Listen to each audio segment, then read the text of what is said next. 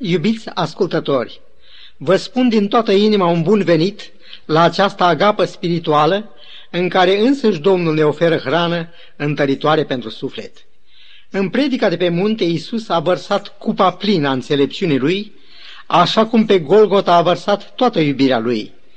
Prin glasul profetului Isaia, El ne adresează această chemare. Luați aminte și veniți la mine. Ascultați și sufletul vostru va trăi. De milenii, omul caută fericirea și întrucât căutarea aceasta este trăsătura dominantă a străduințelor omenești, Domnul însuși a venit ca să ne vorbească despre fericire. Astăzi ne vom ocupa de cea de-a doua fericire. Ferice de cei ce plâng, că cei vor fi mângâiați. Și această fericire, ca și prima de care ne-am ocupat în emisiunea precedentă, are un caracter spiritual. Ea privește îndeoseb pe urmașii Domnului Hristos, care trec prin încercări de tot felul. Înțelesul acestei fericiri este foarte bine redat în Psalmul 34. Când strigă cei fără prihană, Domnul aude și scapă din toate necazurile lor. Domnul este aproape de cei cu inima înfrântă și mântuiește pe cei cu Duhul zdrobit. De multe ori vine nenorocirea peste cei fără prihană, dar Domnul îi scapă totdeauna din ea. Câtă mângâiere și cât sprijin au primit, toți acei a căror ochi au fost plini de lacrimi. Gândiți-vă la Iov și la suferințele lui. Puțini oameni își dau seama că luptele și încercările prin care trec copiii lui Dumnezeu sunt urmărite și de ochii nevăzuți din cer. Apostolul Pavel scrie că am ajuns o priveliște pentru lume, îngeri și oameni.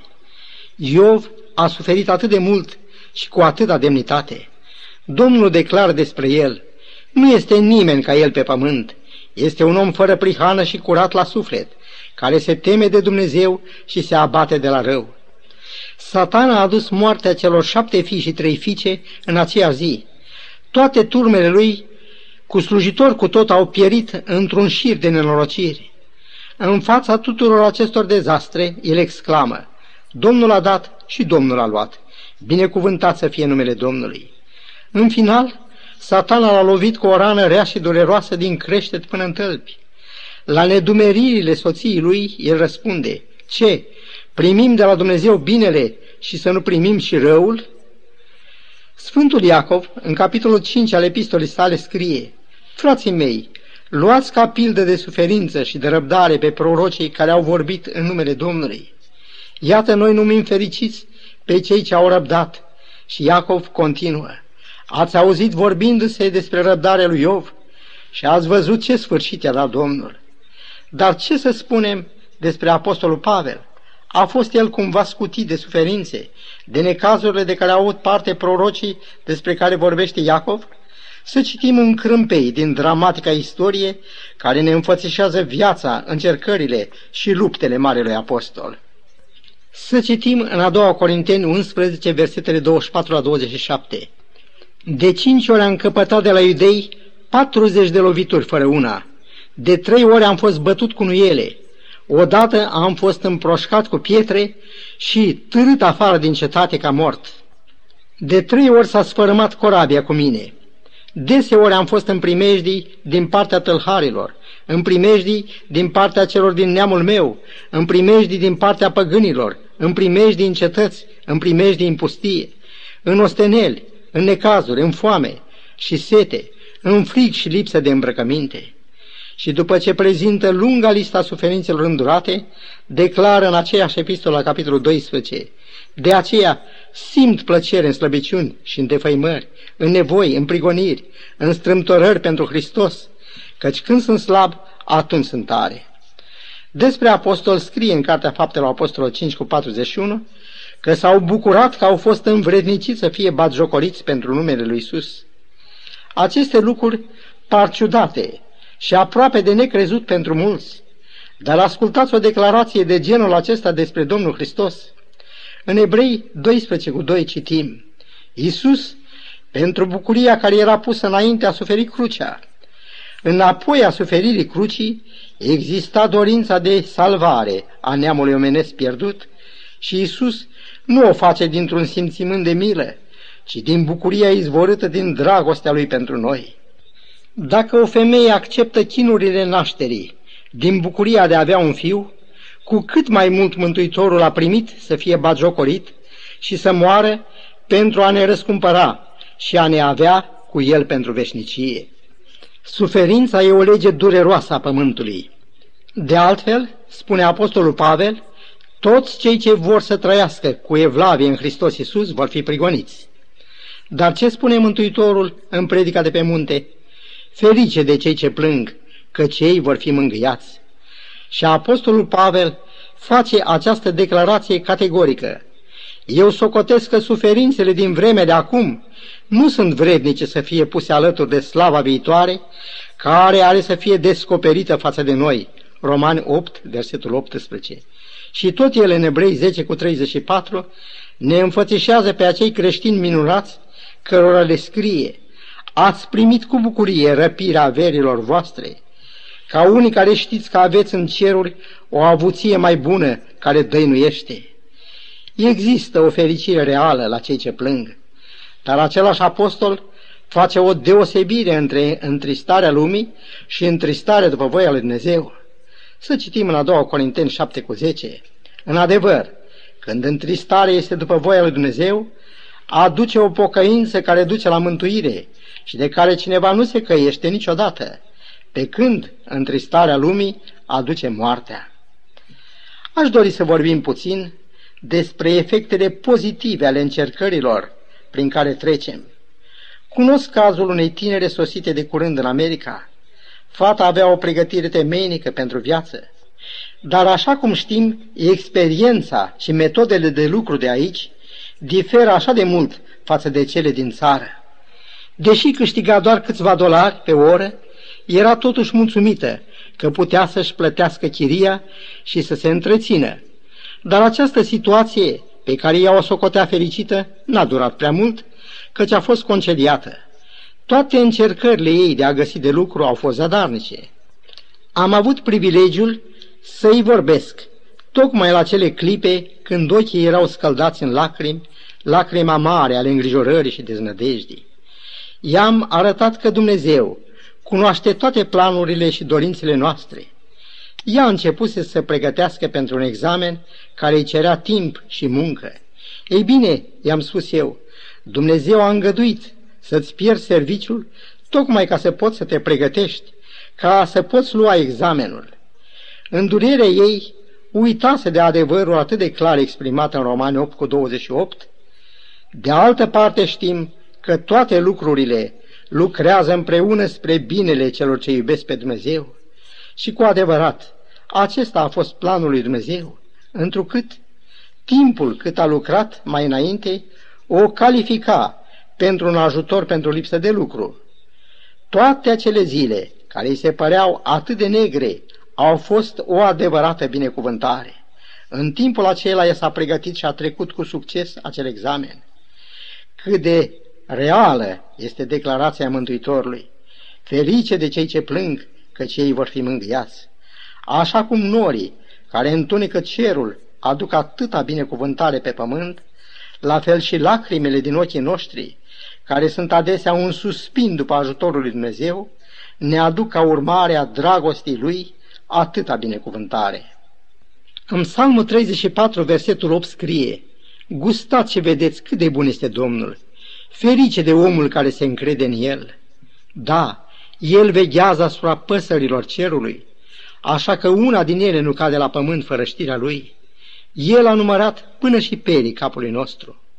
În psalmul deja amintit spune, când îți întorci privirile spre El, te luminezi de bucurie. Plânsul determinat adesea de pierdere sau de o dorință amânată ne silește să căutăm soluții și mai ales să căutăm pe Dumnezeu, care este un ajutor care nu lipsește niciodată în nevoi. În cartea sa This is the Day, Dorothy Eaton Watts aruncă o privire cercetătoare asupra frumosului text din Cartea Proverbele, capitolul 3, versetul 6. Recunoaște-l în toate căile tale și el îți va netezi cărările.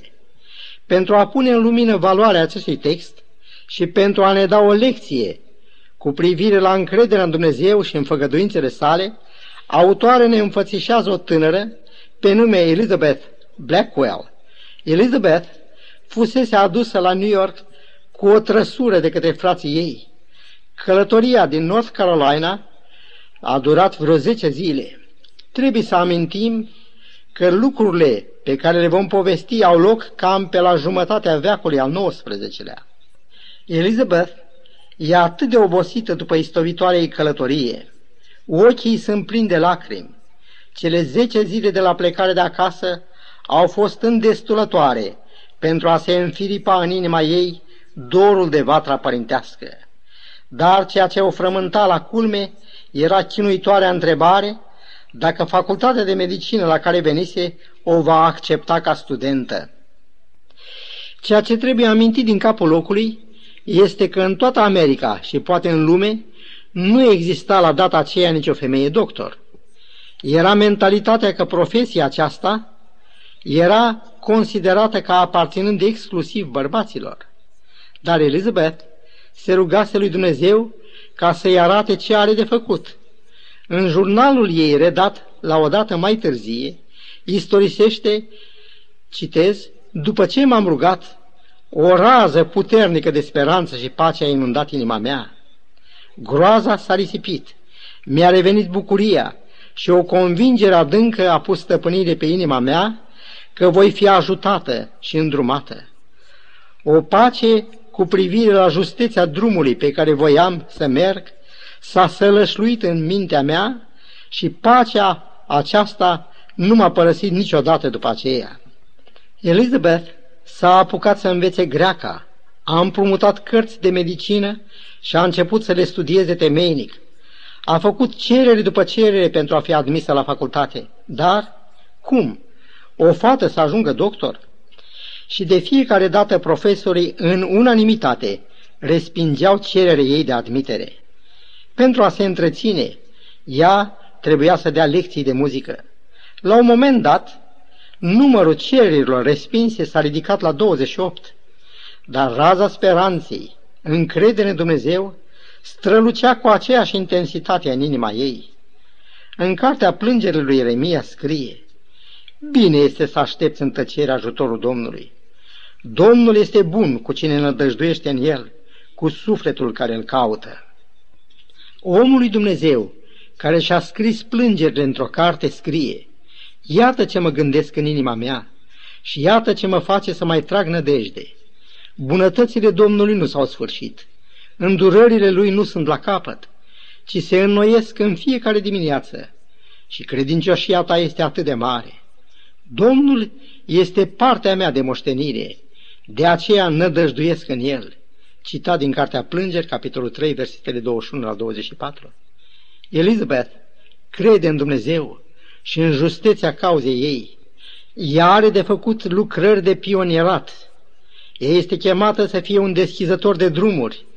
Ea știe că atâtea femei și atâtea tinere în nevinovăția vârstei acceptă cu greu să fie consultate de un medic bărbat și cu toate aceste temeiuri care o întăresc în convingerea ei, ea scrie și a 29-a cerere. Uimiți și surprinși de cutezanța acestei tinere, profesorii hotărăsc de data aceasta să încredințeze cererea de admitere a unei fete în facultatea de medicină plenului studenților. Profesorii au ținut să precizeze că votul lor va fi luat în considerare și socotit valabil numai dacă va întruni o majoritate absolută. Studenții s-au întrunit, au discutat și au ajuns la concluzia că ar fi o glumă bună, reușită chiar, să aibă o fată în clasa lor. Votul a fost unanim și Elizabeth a fost astfel înscrisă în Geneva Medical School din New York. La 23 ianuarie 1849, Elizabeth Blackwell absolvește cu magna cum laude facultatea de medicină. Datorită stăruinței, speranței și muncii asidue, fata care a plâns înaintea lui Dumnezeu, cerându-i ajutor și călăuzire, a ajuns să fie prima femeie doctor din istoria medicinei Statelor Unite. Ferice de cei ce plâng, că cei vor fi mângâiați. Din acest crâmpei de viață putem să vedem cât de valoroase sunt încercările și câtă binecuvântată roadă aduc după ele. Ce tărie de caracter, ce răsplătită încredere în Dumnezeu, ce viitor măreți! De ce să privim încercările ca ceva ciudat care a dat peste noi, când ele s-au dovedit de atâtea ori mijloace de clădire a caracterului nostru și au fost adevărate generatoare de putere și nădejde? În cartea Genesa ne sunt descrise durerea și lacrimile deznădăjduite ale unei mame. Ea fusese izgonită împreună cu fiul ei. Biblia ne spune că a plecat și a rătăcit prin pustia Berșeba. Când s-a isprăvit apa din burduf, a aruncat copilul sub un tufiș și s-a dus de s-a așezat în fața lui ca la o aruncătură de arc. Ea zicea, să nu văd moartea copilului și a început să plângă. Dumnezeu a auzit glasul copilului și îngerul lui Dumnezeu a strigat-o din cer pe Agar și i-a zis, Ce ai tu, Agar? Nu te teme, căci Dumnezeu a auzit glasul copilului în locul unde este. Scoală-te, ia copilul de mână și ține-l, căci voi face din el un neam mare. Și Dumnezeu a deschis ochii și ea a văzut un izvor de apă. S-a dus, de-a umplut burduful cu apă și a dat copilului să bea. Geneza 21, versetele 14 la 19. Aș vrea să vă imaginați scena aceasta. O femeie cu un copil de mână și rătăcită într-un pustiu și fără apă. Priviți-o cum așează copilul pe jumătate leșinat din cauza pierderii apei din organism, sub un tufiș, pentru a-l ocroti cât de cât de zăduful pustiei. Lupta copilului cu moartea e atât de îngrozitoare, încât sărmana Agar pur și simplu nu mai are putere să îndure. De aceea se dă înapoi ca la o aruncătură de arc, pentru a nu mai auzi acele gemete care îi sfâșie inima. Ochii ei privesc neputincioși și de departe pe sărmanul Ismael. Dar tocmai când situația părea mai deznădăjduită, Îngerul lui Dumnezeu o strigă din cer. Câtă gingașă grijă în cuvintele pline de compătimire! Ce ai tu, Agar? Ea nu știa că un ochi părintesc o vede și o ureche atât de simțitoare, la orice gemăt de durere, a auzit glasul copilului de acolo unde se afla. Porunca, scoală-te, ia copilul și ține-l de mână, pentru Agar este asemenea unui învier din morți. Făgăduința, voi face din el un neam mare, umple de bucurie inima sărmanei mame. Cuvintele acestea, ca orice altă făgăduință a Sfintelor Scripturi, rămân ca o candelă a nădejdii, aprinsă de însuși Dumnezeu în sufletul lor. Și raportul biblic se încheie cu minunea că Dumnezeu i-a deschis ochii și a văzut un izvor care pentru cei doi era cu adevărat dătător de viață. Agar a umplut burduful și a dat copilului să bea. Stimate mame, am zăbovit în adins asupra acestui tablou atât de dureros. Dar cu cât negurile deznădejdii au coborât peste acea sărmană mamă și peste fiul ei, cu atât grija și bunătatea lui Dumnezeu au strălucit peste ei. Cuvântul Domnului păstrează atâtea minuni săvârșite pentru mame. Elisei înviază pe fiul Sunamitei, Domnul Hristos pe fiul văduvii din Nain, pe fetița fruntașului sinagogii. Dar cazul acesta are o aplicație categorică la zilele noastre. Atâți copii și atâtea mame rătăcesc fără de orientare prin pustiurile aducătoare de moarte ale lumii acesteia. Nu vă descurajați, singur Dumnezeu vă înțelege păsurile. El vrea să facă și din copiii dumneavoastră un neam mare.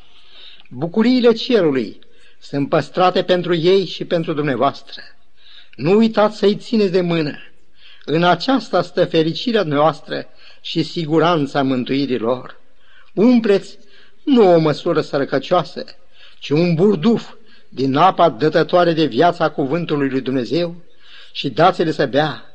Izvorul arătat lui Agar era singurul mijloc de a le aduce viața și a-i face să trăiască. Dați, dați să bea copiilor dumneavoastră. Domnul Hristos a spus Dacă însetează cineva, să vină la mine și să bea.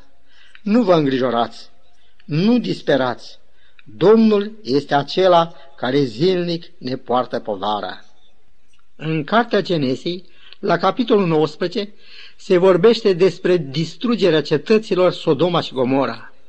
Iar Petru, în a doua sa epistolă, la capitolul 2, versetul 8, scrie că Lot își chinuia în toate zilele sufletul lui neprihănit din pricina celor ce vedea și auzea în Sodoma. În cartea Geneza, la capitolul 19, scrie că Dumnezeu a trimis doi îngeri ca să-l salveze. Lot s-a dus și a spus ginerilor lui, care luaseră pe fetele lui, ieșiți din locul acesta, căci Domnul are să nimicească cetatea. Dar ginerii lui credeau că glumește. Stări asemănătoare de lucruri s-au petrecut la potop, când oamenii n-au luat în seamă avertismentele lui Noe.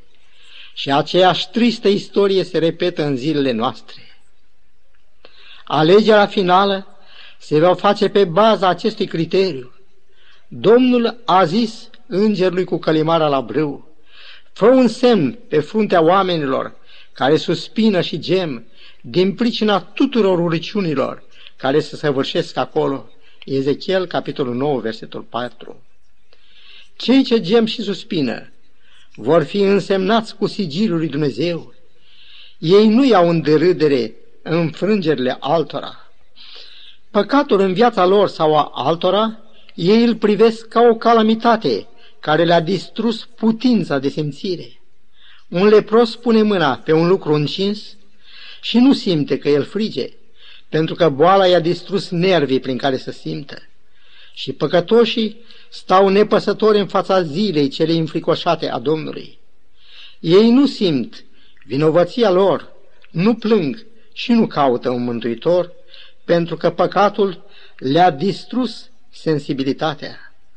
Scumpii mei prieteni, antideluvienii, ginerii lui Lot și toți cei ce au murit nepăsători față de o mântuire așa de mare, nu vor mai avea o a doua șansă. De aceea, astăzi, dacă auziți glasul lui, nu vă împietriți inimile. Doamne Iisuse, ajută-ne să te căutăm cât timp poți fi găsit, cât timp ești încă aproape și te rugăm să binecuvântezi pe ascultătorii cuvântului tău. Adu căință pentru păcat în inimile dânșilor și fă parte de mângâierile tale aici pe pământ, acum, și adule și răsplătire când vei veni pe norii cerului într-o împărăția ta. Amin.